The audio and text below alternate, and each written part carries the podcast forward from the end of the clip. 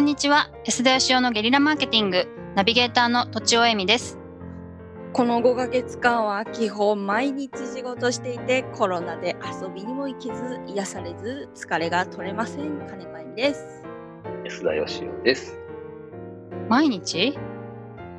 なんかもうほぼ毎日やってますね。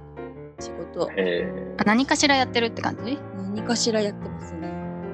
完全オフがないんだ。ー今ね、あの実は金子さんにあのスクールの校歌を作ってもらって。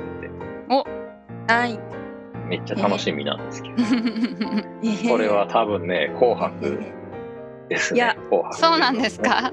誰が歌うんですか？さあ金子さんですよ。金子さんが出る。金子ちゃんが愛に出るんだ。作曲、そして歌っていうね。すごい。紅白。紅白いいね。紅白で出ましょう紅白。はい。出ましょう。ということで今日のテーマは、とちお先生から、はいいただいた。私から提案であの地震についてうん。話したいなと思いまして。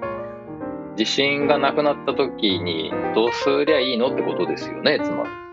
そうです。なんか地震がなくなる時とかありますよね。こうなんかバイオリズムなのかわかんないですけども。ありますあります。で私最近ちょっとそれが来てるなと思ってて。ね地震がないどうすればいいんだっけ？みたいなことになってます。うん。あ私よくあの聞かれるんですけどねその手の質問。多はい。分僕が結構自信満々なやつに見えるんだと思うんですけど、僕 はい。全然そんなことなくって、はい、もうあのもう弱々で生きてるんですけど私。私からするととちおさんの方が全然自信満々に見えるんですよ。そう絶対安田さんにはそう見られてるだろうという自信はあります。実は違うんですね。あそうですね 安田さん安田さんはなんかすごく私をこう強い強いというふうにすごい思ってるなっていうのはまあ 思思うんですけれども強いっていうよりなんかね強いなんて言うんでしょう折れそうな感じがしないんですよ。もうあの強いってことですか。いや強いっていうのはなんか刃物で言うと硬いってことなんで折れやすいんですよね。はい。もうちょもうちょいこうしなやかな感おーじ。えー、めっちゃ褒め言葉じゃないですか。めちゃくちゃいいですねなんかこの頑張るとこまで頑張るけど、うんまあ、あとはしゃあないっていう割り切りを上手にやってるように見えるんです。えー、めっちゃ今ので自信ついた。よかった でもそういう感じ嬉しいですね。でもそういう感じでこうなんか誰かに言われるとこううう嬉しくなったりこう浮き沈みが激しいっていうのもうん。自信がない証拠だなと思ったりしますね。うん、はい。でも基本的に女性の方がなんか立ち直り早い感じしますけどね。ううん。ん結構その失恋とかねあの我々共通項でいくと離婚とかも 僕なんて本当10年ぐらい引きずってましたんで。すごい。もう子供子供がもう二十歳ぐらいになってんのに小学生ぐらいのこうなんか映像が夢に出てきてうん「パパ行かないで」みたいな感じで泣かれて「いやいやもう大人じゃないかあいつら」みたいな 起きて冷静に考えてみたら。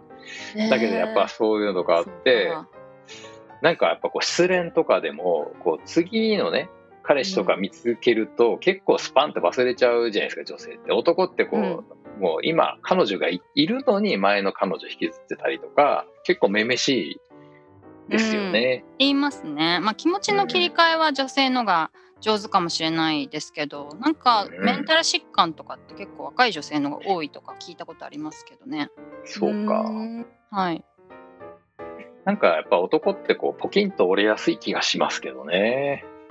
あまあ、しなやかっていうと、うん、女性のイメージありますよね。あの仕事を昔そのたくさん社員がいる時にやっぱりメンタル疾患の女性とかも多かったんですけどその時感じたのは、やっぱりあの肉体労働じゃないけどやはりその肉体使うじゃないですか。残業したりとかお客さんのとこ行ったりとか営業したりとかね。体力使うじゃないですか。うん。やっぱ女性の方が体力がやっぱどうしても男よりないんで体に疲労が溜まってそこから来るんじゃないのかなっていう感じは女性の場合はしましたね。うんなるほど。だとにかくあのたくさん休ませてあげるっていうのが大事なのかなって気がしなるそうそうだほど。めっちゃうなずいてるけど。ます。うんまずは寝るっていうなる寝る時間まずは、はい、まずは寝しっかり寝るっていう。体力ですね。自信がないっていうのは体力がないとも言えるみたいなことなんですかね。落ちていると。なんかめちゃくちゃよく寝れました、えー自信ありませんみたいな人ってなんかちょっと想像がつかないんで、かも。はい。うんうん確かに。でも僕もね、やっぱりあの、まあ、子供の頃は自分以外の誰かになりたいと願ってるぐらい自分に自信なかったんですけどい、やーうんうんだんだんと、その、やっぱアメリカ行ったの大きかったかもしれないですけど、18ぐらいからは、あの、もう全くネガティブなことを考えない人間になっていき、そして50歳ぐらいで突如ネガティブに目覚め、今に至るっていう、そういう感じなんですよ。へええー？不思議不思議え、安田さん今おいくつでしたっけ？56ですね。じゃあネガティブに目覚めてから6年ってことですか？6年。やっぱね、会社が潰れたのと、あそれから、まあ、大きかったのは、その離婚して、なんか家族がいなくなったのも大きかったんですね。うん。で、俺は何のためにやってんだろうか、みたいな。で、会社潰れちゃったのと、あともう一個はやっぱね、年だと思いますね。あうん体力の問題。体も弱ってきて、はい。やっぱりなんか、僕、同い年ぐらいで結構ギラギラしてて、年は関係ないんだ、みたいな人いるじゃないですか。ど、どんな心持ちで、あの、思えんのかなって、鏡見たらそこに立ってんのはただのじじいなわけですよ。よくなんかそんそんな自分を見ながら、なんか自信持ち続けられるなと思って、不思議でしょうがないです。結構見た目問題あるってことですか？ありますよ、そりゃ。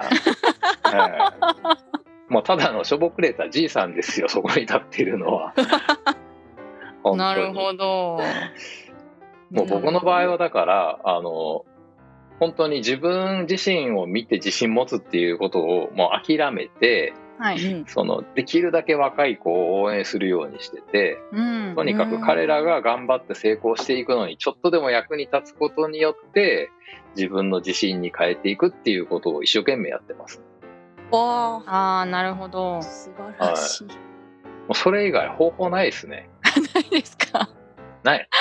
確かにでもだ 誰かのためになっているっていうとなんか自信がつくっていうか元気になるっていうのはすごいわかります。うんうんうん。